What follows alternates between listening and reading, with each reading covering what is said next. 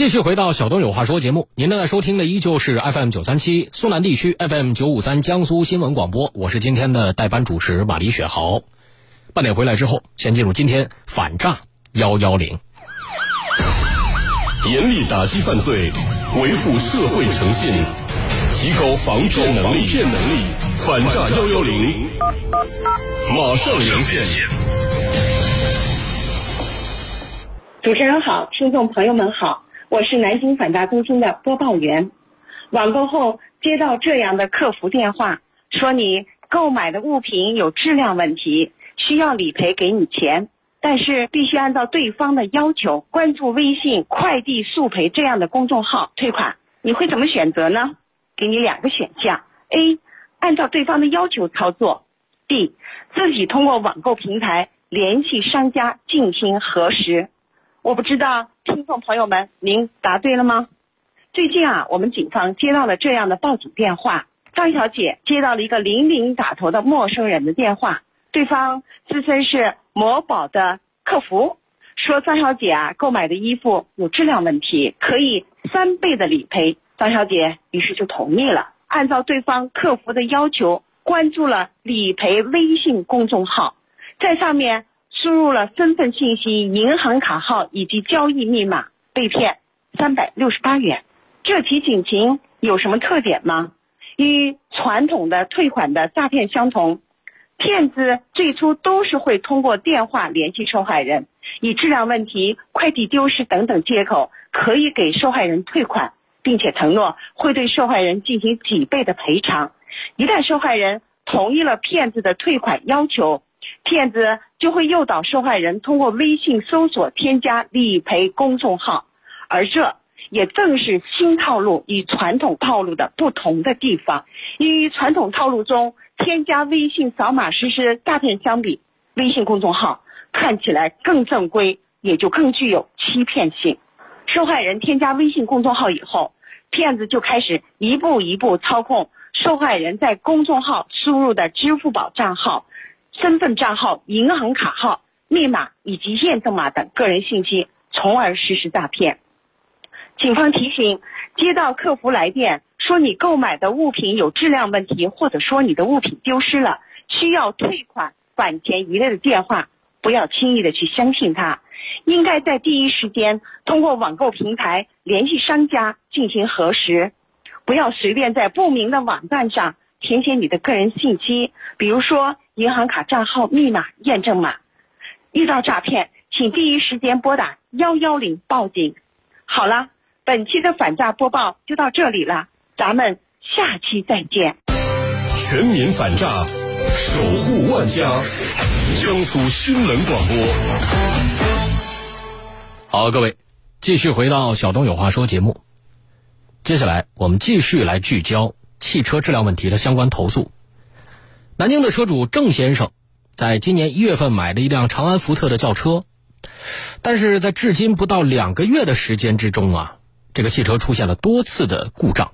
具体情况，马上来连线郑先生。郑先生您好。哎，你好，主持人。哎，您好，您这个是在哪家 4S 店买的哪款福特车呀？是在江宁的那个润启路那个长安福特 4S 店。长安福特 4S 店是什么车型呢？嗯。那个那款福特 EVOS，EVOS 啊啊，是纯燃油车是吧？嗯，对。啊，嗯，提车之后多长时间出现了故障啊？提车一周一周后吧，大概是两百公里左右。嗯。呃，提示那个那个碰到停车辅助功能障碍。啊。嗯。啊，那当时提示这个倒也不不是什么太大的问题。嗯，对，我跟我问了我当时买车的销售，他说可能是故障报警误报警啊，系统误报那样啊，对，重启了一下也消失了，重启了就好了是吧？哎，对，嗯嗯嗯，之后还有问题吗？对，但是半个月之后，呃，那个一个星期之后又又出现故障，就那个主机屏幕黑屏。嗯啊，主机屏幕黑屏就是你的那个驾驶仪表盘那个位置黑屏。哎，对对对对。嗯嗯，然后然后呢？嗯，然后我。之后我就跟那个那个重庆那个那个福特那个 EOS 的售后联系了嘛，他让我过完年之后再到四 S 店去检测。嗯，我把车送到那边去检测之后，然后发现这个电瓶亏电，亏电这个存在亏电的那个问题。嗯嗯嗯。然后他们四 S 店帮我慢充了十二个小时，检测没有检测出发现出哪个部件存存在问题。那您当时的这个电瓶亏电的话是什么？是他给你的这个检测报告吗？还是？没有，他是初步的检测发现那个电瓶电充不满，因为我住江北嘛。啊。他四 S 店江宁，我江北到江宁，大开车大概过去大概也差不多接近，嗯四五十分钟吧，差不多这个时间。但是这个电时间段应该车子燃油车在开过程中应该是给电瓶充电的，但是他那边检测是就大概只能到百分之六十的一个电量。哦，就是其实你的这个车就是。呃，等一下，就是它，你从江北开到江宁之后，它的电瓶只能充到百分之六十，再往上充不上去了，是吧？对对，然后我检测两次，我在江北一个福特四 S 店也是，也是我期间我也也尝试开了四五十分钟到这边江北去检测，也是这种情况，也只能到百分之六十。哦，所以四 S 店给你的说法就是你的这个主显示屏、仪表盘的这个屏不显示了，是因为你电瓶的问题，就是电瓶亏电的问题。因为对，因为电瓶亏电，的话，他他给我解释说法就是电瓶亏电。会引发一系列的呃那个故障，还包括那个自动启停也用不了。呃，不，那你这个使用过程中啊，这个主显示屏不亮是很频繁吗？还是说就那么一次？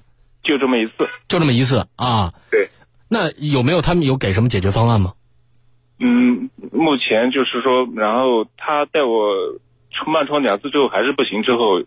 然后那边我多次联系，然后之后大概是一个星期之后吧，是哦半个月之后，然后那边安排两个工程师过来，把我的电脑、把我的车子中控台给拆掉了，然后下载了一个数据，嗯，大概花了三个小时，就是下了个数据，然后给我期间又给我换了个电瓶，让我先用着看，嗯，换完之后，现在使用到现在也也还好，没出现过，就是。嗯，之前的那些故障就没有就没有再出现过。哦，那可能确实是您那块电瓶这个带来的问题。但是这这个很确实很蹊跷，因为你停这个提车也就一周左右就出现这个问题。对对，一周电瓶就剩百分之六十的电了。关键是你满电情况之下只能到百分之六十。对对，因为我自己在网上也查了那个，好像他这个问题好像不单单是我一个车一个车主的问题。哦，好像是每个地方都都存在这种情况，就是电瓶亏电的现象。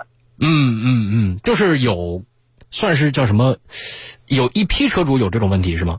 对对啊，好像不止我一个，而且我在四 S 店也听到那个其他人跟我讲，好像反映大部分车主的反应，意思好像这款车有电瓶亏电的情况。哦哦，所以你们可能就怀疑这是一个普遍性问题，不是个对，不是我一个个，不是我。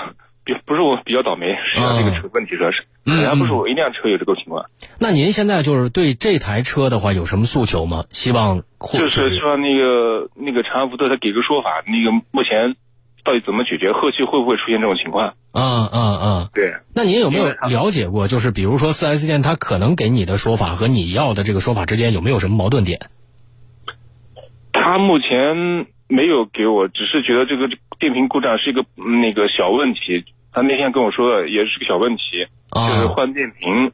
这他现在跟我说让我去拿，因为这段这一段时间我工作比较忙，没空去拿。嗯嗯，那您这边诉求呢？就是是要把这个车退掉吗？还是换？还是有一些赔偿之类的？他他，我问那天我问他，我说这个达达不达到这个退换车的标准？他说达不到。啊，那个我进厂，我频繁去四 S 店也去了很多次。嗯嗯嗯。那个。反正去去了很多次，他那边说达不到退换标标准，就是说后期到底怎么说，就是说认为电瓶这故障就是给你换个电瓶。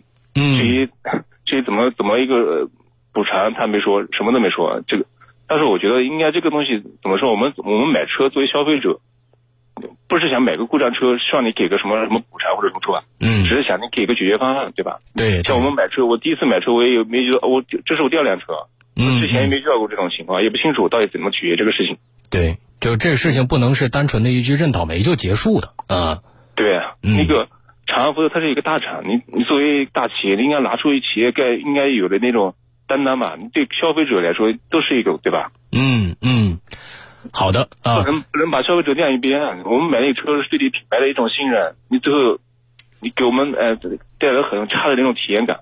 对，而且这个这个电瓶的问题呢，确实是，关键是我觉得您提到这个情节里面有一个，你这个车辆都突然显示屏中控屏黑了，你中控屏黑了的时候，我我打听一下，您是在行驶过程中吗？还是说你在启动就还没开呢？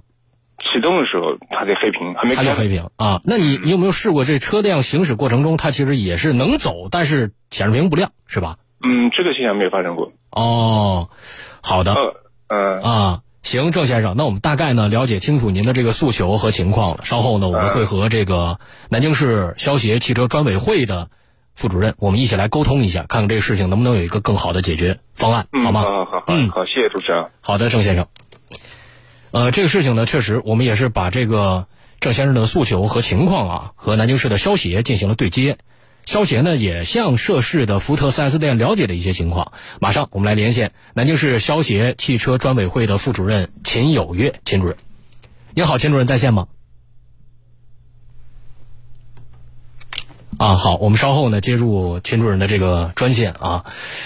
确实，呃，这个情况相对来说还是还是比较危险的。像刚才郑先生提到的这个主显示屏不亮，就意味着你码数看不见啊，汽车的整体运行状态的话是看不见的。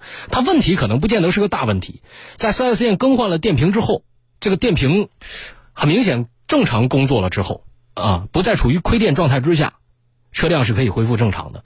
但里面有一个值得注意的，就是刚才郑先生说到了，无论是他查到的，还是向其他车友了解到的，说这种情况可能不是个个例。具体怎么样？包括 4S 店的说法怎么样啊？马上我们来连线南京市消协汽车专委会的副主任秦有月秦主任。您好，秦主任。你好，主持人好。哎，您好，您好。我们刚才啊，这个车主郑先生反映了一些事情啊，他他这个说法呃属实吗？经过我们汽车消费维权站呢向福特 4S 店核实，嗯，车主郑先生反映的情况呢基本属实。基本属实。呃啊，对，一月份的时候呢，那个郑先生买了一台福特顶配版的一个车型，提车一周左右呢，就开始多次出现坡道停车辅助啊、自动启停啊等故障。嗯嗯，那这个就是 4S 店给郑先生已经更换了电瓶，他们能保证这就彻底可以解决这个问题吗？这个根据这个车主郑先生的反馈呢，目前他的福特汽车在三月五号呢更换了新的电池以后，前面存在的坡道停车辅助啊、自动启停等问题呢，暂时没有再次出现。但是呢，郑先生又反馈，他的左前门的车窗玻璃竟然脱落了，这个新车的质量啊，确实让车主放心啊。嗯在这起投诉处理过程中间呢，4S 店呢其实还是比较积极配合的，前期也做了很多的检测工作，哎，但是前期的检测工作呢，但是没有找到真正的这个问题的根源。嗯，包括这一次更换电池，更换电池以后呢，目前电池的检测呢是拉回了那个襄阳的那个厂家去做检测，嗯哎、结果还没出来。目前这个真正的这个问题的根源在哪里？目前还没定下来。嗯还在找，还在解决过程中啊。对，那对于这个这起案例的这个妥善解决，咱们南京市消协后续会有哪些工作呢？呃，是这样的，在这个投诉处理过程中间呢，这个 4S 店总体来讲是积极配合的，嗯哎，然后这个包括把数据传给厂家，包括安协调厂家安排工程师到店检查啊，哎，然后这个因为这个目前呢，这个呃问题没有确定，没有确定情况下，车主这现在呢也没有正式提出补偿要求，这个我们这个汽车维权站呢等后续的事故原因找到并解决以后呢。车主郑先生可以向 4S 店或者厂家提出合理的经济补偿。嗯我们汽车消费维权站呢也会继续关注、监督这个问题的最终解决。嗯嗯嗯，刚刚郑先生其实也提到了一点，他说这个呃，通过他自己的了解和和其他这个车友咨询啊，他觉得说这个问题会不会是一个共性的问题？这一点咱们在和 4S 店沟通的时候有相关提及到吗？呃，这个这个是郑先生他自己后期这个我们前期沟通的时候没跟没跟我们说这个事儿，他只是个个案。他后期呢，就我们在反馈沟通交流过程中间呢，他提到查到这个呃有多起的这个类似的这个情况发生，呃，这个情况呢，我们现在已经注意到了。嗯注意到以后，如果下面一步呢，我们如果涉及到这个更多的同类型的问题的话呢，我们会直接向厂家进行反馈，因为它这个问题它本身是质量问题，质量问题是厂家在生产过程中间，呃，要么设计上面出问题，要么这个配件上面出问题，哎、嗯那这样子的话呢，这个确实是值得厂家注意的。嗯而且去年呢，二零二一二一年度呢，这个我们这个国家的召回呢也比较多，呃，大家对这个政府对这个汽车质量看的也也是比较看重的，比较比较比较关注，呃，然后这个消费者也很关注这个问题。所以呢，我们希望厂家呢对这个汽车质量这一块啊，确实要用更多的用心，还更加努力，把这个质量要搞好。嗯嗯，好的，非常感谢秦主任接受我们今天的连线。好。